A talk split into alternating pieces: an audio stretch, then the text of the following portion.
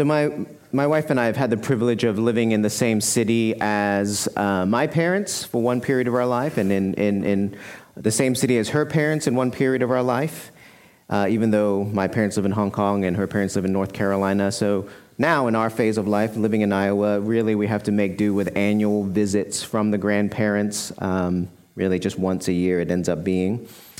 But whether we, when we were living with them in the same city or whether, you know, far away from them now, uh, we always kind of took on this attitude of like, we were fine if grandparents wanted to spoil our children. We weren't like, you have to make them follow these rules and do it our way. We're just like, just go, do whatever you want, you know, it doesn't matter. We just wanted our kids to have this great relationship with their grandparents and let grandparents do what grandparents do. And uh, it's the beauty of being grandparents that you can just sugar up your, your, your grandkids, uh, fail to discipline them, and, uh, and just let them get away with stuff. And, uh, and it's fine, right? And then you just buy them the noisiest, most annoying toy you could possibly buy and send them home uh, to uh, the parents, right? And you know, we have to deal with all the consequences of the sugar and the annoying toys and all of that. And Amber and I, again, we were just like, it's fine. Like, we just want our parents to be able to enjoy them and have fun with them and just enjoy that relationship. And so we, we know, we know as parents, we, we have so much time with them to instill the kind of beliefs and values and character that we hope we can uh, instill in them. We're not, we're not worried about having to be the bad guys and the disciplinarians and just let grandparents enjoy what grandparents get to do of just enjoying their grandkids without having to worry about all that stuff. Uh, C.S. Lewis says in his book, The Problem of Pain, that we don't really want a father in heaven. What we really want is a grandfather in heaven, a grandfather in heaven who just essentially says, what does it matter really as long as the grandkids are happy? What does it matter really if the, if, if the grandkids are happy? We would rather God not be about shaping our character, instilling his values into us, all the meanwhile drawing us close to his heart. We would honestly just rather he let us get away with stuff, turn a blind eye to the bad stuff, give us all the good stuff that we want, and just let us be who we are. And yet, God says He's really concerned about our hearts, shaping our hearts into His likeness, drawing us close to Himself. Tim Keller says this in his book, Reason for God. He says, a, a person's faith can collapse almost overnight if she has failed over the years to listen patiently to her own doubts, which should only be discarded after long reflection. One of the reasons why I wanted to do this series is because it's just the reality. We all have doubts. Having faith in a broken world produces doubts. It's the journey of faith. And oftentimes we don't give room to ourselves, or as pastors, we don't give room to our congregation to have doubts. And the scary thing is, sometimes is we just white knuckle faith for so long until it just all falls apart because we haven't reflected on those doubts as Tim Keller says. And so the reality is, suffering makes us ask the big questions in life. And Habakkuk, his suffering and his complaints make us ask, ultimately, what is our hope? Maybe even for those of us in here who call ourselves Christians, functionally, we end up living out these philosophies in our life. We could live out the philosophy of the struggle is real, but stay positive. Or perhaps we live out, maybe if I don't talk about it or think about it, then it will go away. Or maybe we live out, life sucks, then you die. Or maybe we functionally live out, I'm too busy to ask those big questions, which usually ends up meaning you haven't experienced enough pain yet, which, praise God, you haven't experienced that level of pain yet to make you ask those big questions. Or perhaps the philosophy we live out is when I blank, then I will be happy. When I find a boyfriend, when I get the promotion, when I retire, when I get, get that thing that I want so much, when I graduate from grad school, when I have the house to myself, then I will be happy. Or maybe ultimately, your hope is this your hope is in relationship with God.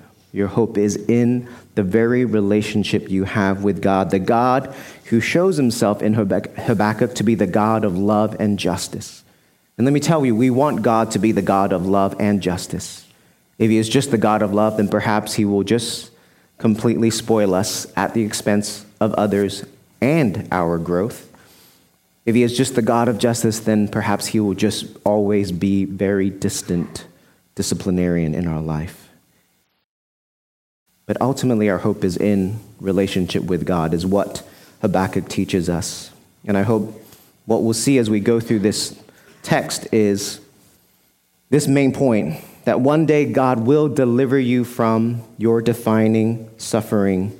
So rejoice in your relationship with God now. One day God will deliver you from your defining suffering. So rejoice in your relationship with God now. Let me say this. I mean, it's been, I don't know, five, five, five sermons on this. There really isn't much to say by this point, but I'll still manage to fill 30 minutes because I'm a pastor. But there's not a lot of fancy interpretation to these three verses.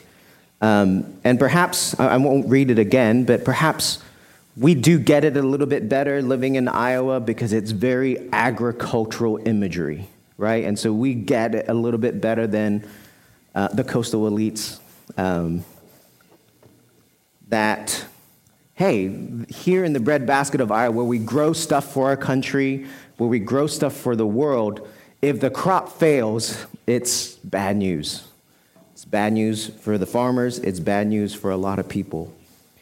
And basically, Habakkuk is saying, even if everything fails around him, he will still rejoice in God. Even if everything fails around him, he will still rejoice in God. And it reminds me of this Hillsong song that I used to listen to a lot and sing a lot, which is called Christ Enough. Christ is enough. And the chorus of that song goes Christ is enough. Christ is enough. Um, everything I need is in you. Everything I need. And of course, like every good Hillsong song, does an incredible job of building this anthem, and you just get the feels. But the sentiment is still beautiful. This idea of like our relationship with God is all that we need. That is enough. That is enough, our relationship with God. And I hope for all of us, as we go through life's trials, as life storms, that we can hold on to that very simple truth that our relationship with God is enough. But as they say, everyone has a plan until they get punched in the face. So Jesus is a great plan until suffering punches you in the face, and then you start feeling like Christ is not enough. And that's really Habakkuk. He's kind of feeling like God is not enough. He's questioning God. I rewrote these three verses in a little bit of a modern version, just really tongue in cheek a little bit, but just bear with me. Though the electricity should black out and there be no internet anymore, God forbid, Though the economy should fail and the stock market produce no gains, though the industry should collapse and there be no big ag to feed us, yet I will rejoice in the Lord. I will find happiness in the God who saves us. The God who is in control strengthens me, and he has made me sure footed like the best free climber and makes me king of the world. Would you still rejoice in the Lord if everything around you failed? Would you still rejoice in the Lord if everything around you failed? I was really grateful for Rose and Randy this past week. We've been, uh, our church has been kind of growing in a ministry relationship with Greek InterVarsity, which is an InterVarsity chapter aimed at reaching fraternities and sororities. And something that they wanted to do was just to go out into the cold with socks and gloves and find homeless people and, you know, donate socks and gloves to them and pray for them. And they asked us if we would train them uh, in this endeavor. And so I, I, gave them a 30 minute training right here in the sanctuary, but uh, right before they went out uh, last, last Friday. And, um, but that probably wasn't the important training. Uh, Rose and Randy went to their large group meeting on a Tuesday night and they just shared their life story. They shared about what life was like for them before they were homeless, what life was like while they were homeless, and what life was like after they were homeless. And the leader at Greek IV shared that their students received Rose and Randy's words very heartily and, and gratefully. And I know Rose and Randy said themselves that they had really good experience just sharing their, their life experiences with them. And I wonder, you know, for the, the students who listened to Rose and Randy's story, um, whether it's easy just to think of Rose and Randy as the people to help. But Rose and Randy are incredible testimonies to us of having faith in God, rejoicing in God when life doesn't work out the way you had planned. And they bless us every day, every week that they're a part of our congregation to demonstrate this very section of Habakkuk. How would you do in your faith if you lost everything that you cared for? Would you still rejoice in the Lord? Would you still find faith in Him? The reality is, we, we, none of us can know the answers to that question unless we have to go through it. Lament is real. And Habakkuk clearly teaches that we need to hear that again and again. Another kind of random story that I was encouraged by this week, but uh, I don't think either of them here, but Zephan and Katarina Hazel have a friend named India Johnson who is doing a, a master's thesis with the, the Center for the Book. And she's doing these art installations and wanting to do one in our church, considering doing it. So, one thing she printed out just as a sample was she took all of the Psalms of trust, and she printed them on the same sheet of what's a cloth paper, cloth paper, over and over again, laying them over each other. So could, it was hard to read the words really, but you kind of just get this imprint of all the Psalms of trust on one page. And then she did the same for Psalms of lament.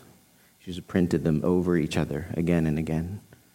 And it was just this was my own subjective experience relating to this piece of art was well, she just said, Yeah, there's a lot more Psalms of lament. I was like, Yeah, that's true. And the experience of the piece of artwork was there was a lot more black on the Psalms of Lament page because they had been printed over and over and over again. And you could just kind of feel that there is the reality of darkness and suffering in life. What is a defining suffering for you in your life? What is a defining suffering in your life? Something that has such powerful possibility to shape you both for better and for worse. I came across this uh, interview between Anderson Cooper, uh, journalist on CNN, and Stephen Colbert, comedian and host of late night show, uh, whatever the name is of his show, one of the late night shows. And I didn't, I didn't know this about their stories, but they had experienced great life defining suffering. And I'm just going to read some excerpts from um, this interview, and I encourage you to watch the whole thing. So Anderson Cooper says, Your dad was killed in a plane crash. You were 10 years old, along with your two brothers, Peter and Paul. And they were the closest brothers to you in age. All right? My dad died when I was 10 too. It is such a horrible age to lose a father. I can't imagine losing both my brothers at the same time as well. For me, losing my dad then, it changed the trajectory in my life. I'm a different person than I feel like I was meant to be. And I feel like there are times I feel like I remember when I was 10, I felt like I marked time. To this day, I mark time between my father while my father was alive and after. It's like the new year zero. It's like when Pol Pot took over Cambodia. And then Colbert responds. Little bits of it, then, sometimes the transcript doesn't make sense. Uh, he was likening it to like, it's like the music. Let me, I'll just read it and, and it will make sense. Little bits of it, and then the thing that really, like music, I mean, let me forget that line. It's completely confusing. He says, They died, his brother and his, his brothers and his dad. They died on September 11th, 1974. The music from that summer leading up to it, it will undo me in an instant. The song of the summer was Band on the Run. do not play band on the run around me. Yes, you become a different person, like I was just personally shattered. And then you kind of reform yourself in this quiet, grieving world that was created in the house. And my mother had to take care of me, which I think was sort of a gift to her. It was a sense of purpose at that point because I was the last child, but I also had to take care of her. It became a very quiet house and very dark. And ordinary concerns of childhood suddenly disappeared. I won't say I matured because that actually was kind of delayed by the death of my father by restarting at 10. But I had a different point of view than the children around me. A little bit later on, Anderson Cooper says, Colbert is Catholic. You told an interviewer that you have learned in your words, love the thing, love the thing that I most wish had not happened. You went on to say, What punishments of God are not gifts? Do you really believe that? Now, this was really interesting if you watch the interview when Anderson Cooper's saying this, because you know he too has had great loss, because he could barely ask this question that he had planned to ask, because he's clearly struggling with this idea of like, how could you say this, Colbert? And Colbert says, yes, it's a gift to exist, and with existence comes suffering. There's no escaping that. I guess I'm either a Catholic or a Buddhist when I say those things. I've heard those from both traditions. But I did not learn it, that I was grateful for the thing I most wish hadn't happened. It's that I realized it, and it's an oddly guilty feeling. I don't want to have happened I don't want to have happened. I want it to have not have happened. But if you're grateful for your life, which I think is a positive thing to do, not everybody is, and I'm not always, but it is the most positive thing to do, then you have to be grateful for all of it. You can't pick and choose what you're grateful for. And then, so what do you get from loss? You get awareness of other people's loss, which allows you to connect with that other person, which allows you to love more deeply and to understand what it's like to be a human being and how humans suffer. And so at a young age, I suffered something so that by the time I was in serious relationships in my life, with friends or with my wife or my children, that I understand that everybody is suffering. And however imperfectly acknowledge their suffering and to connect with them and love them in a deep way, that not only and that not only accepts that all of us suffer, but also then makes you grateful for the fact that you have suffered so that you can know that about other people. And that's what I mean. I'm not quoting what Colbert said necessarily as like, this is what you should aspire for. When we hear someone like Colbert reflect on his own life defining suffering, at least at this point in his life, it's something that he has processed for 50 years. And he has arrived at this place which sounds very peaceful. And he is someone who clearly has tried to wrestle in his faith, and he talks about God losing his son as well in the interview. But you see this, just this reality. Suffering is real. And some of us have such life defining sufferings that we have to wrestle so hard to make sense of it. And Habakkuk is trying to do that. And our Christian faith allows us to do that, sometimes even contrary to what is told to us from pulpits. Sometimes suffering, it, it could be just one big thing that happened to you. Sometimes suffering is a thousand paper cuts of something that happens year after year. Sometimes suffering is suffering of an emotional or mental state of mind that you can't seem to put behind. Sometimes suffering is being sinned against by others, and sometimes suffering is your own sin at work. And if you don't understand that suffering brings you suffering, then you don't understand what it means that God says sin is death. Sin brings death. Death for us, the one who commits sin. So C.S. Lewis says this we can ignore even pleasure, but pain insists on being attended to. God whispers to us in our pleasures, speaks in our conscience, but shouts in our pains. It is his megaphone to rouse a, a deaf world. There's really just a verse and a half here that I really want to focus on in, in this text. It's verse 18 and 19, where Habakkuk, right? This is his hymn of response. This is his end, end word after all that he's processed. He says, Yet I will rejoice in the Lord. I will take joy in the God of my salvation. God the Lord is my strength. We see in the course of this book that Habakkuk has moved from, from fear to faith. But we have to remember that what we've seen, even in our brief five week series, is that this doesn't happen overnight for Habakkuk. This wasn't just like, okay, I decide to have faith now and I fear no more. We saw how it's not this quick spiritual bypass of real emotions and doubts that we have. We see Habakkuk bring honestly his complaints to God. We see, Habakkuk wait patiently for the Lord to answer.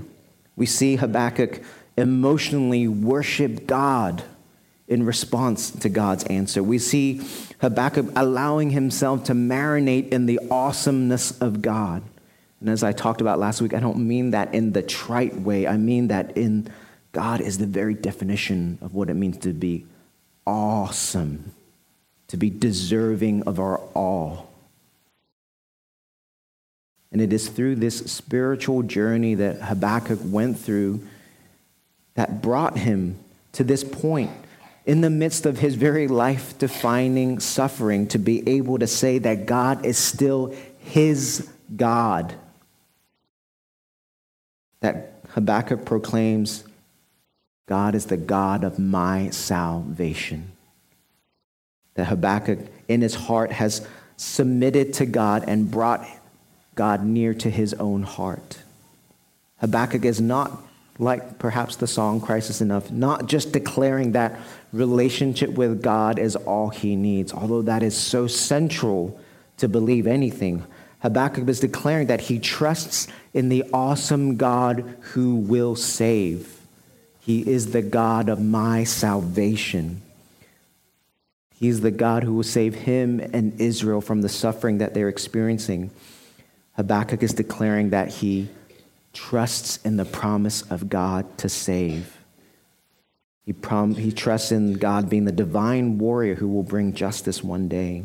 And in verse 19, Habakkuk goes on to say, God the Lord is my strength. And some translations translate this as the sovereign Lord is my strength.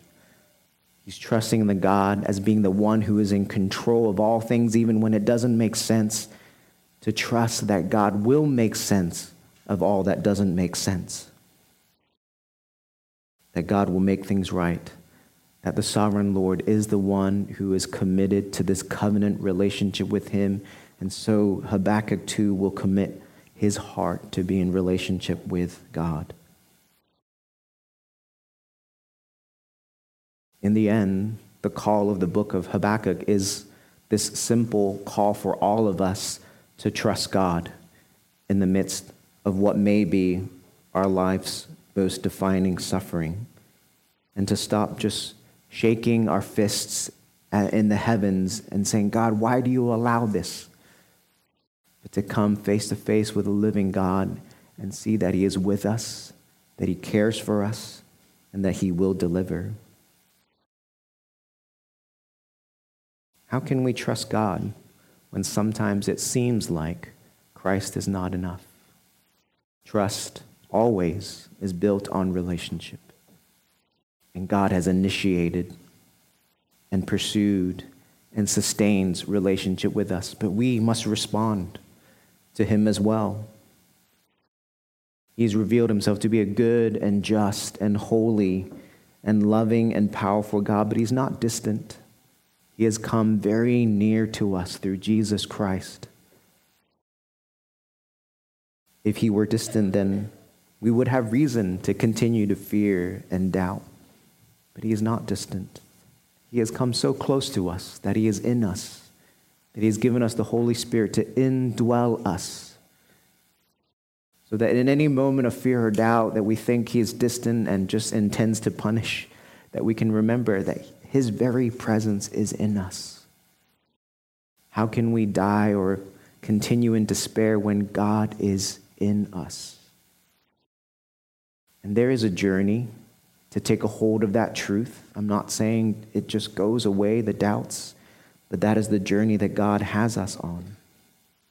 He has come near to us through his death on the cross, paying for the penalty for our sins, giving us the perfect righteousness that he lived so that it might be considered ours, raising from the dead to defeat the power of sin and death so that we might no longer be ruled by it, and then filling us with the Holy Spirit so that we might continue to be delivered from the power of sin in our life, so that we have this inheritance inside of us through the Holy Spirit to trust that Jesus will bring his work to a close one day. I want to end with this little bit of long quote from C.S. Lewis again from Problem of Pain. He says this Let me implore the reader to try to believe, if only for a moment, that God, who made these deserving people, may really be right when he thinks that their modest prosperity and the happiness of their children are not enough to make them blessed, that all this must fall from them in the end, and if they have not learned to know him, they will be wretched. And therefore he troubles them, God troubles them, warning them in advance of an insufficiency that one day they will have to discover. The life to themselves and their family stands between them and the recognition of their need. He makes that life less sweet to them, this happy family life that we all dream of. If God were proud, he would hardly have us on such terms. But he is not proud. He stoops to conquer. He will have us even though we have shown that we prefer everything else to him and come to him because there's nothing better now to be had. C.S. Lewis is very good at reminding us that we exist not on just a time scale of 80 years, but we exist on a time scale of eternity. And so ultimately, when we ask the question, what is our ultimate hope? It has to be relationship with God. That is our ultimate hope. He is the one who has made relationship with Him accessible through Jesus Christ. He is the one who gives us a firm foundation for our hope for life to the full, for all eternity with Him. Suffering will not have the last word. God will. Redemption will. We are the ones who were once rebellious, who have been restored into relationship with God. And God, in this life, moves us from distrust to trust, from complaint to confidence, from fear to faith. That is the journey that we are all on. And it's an up and down roller coaster journey.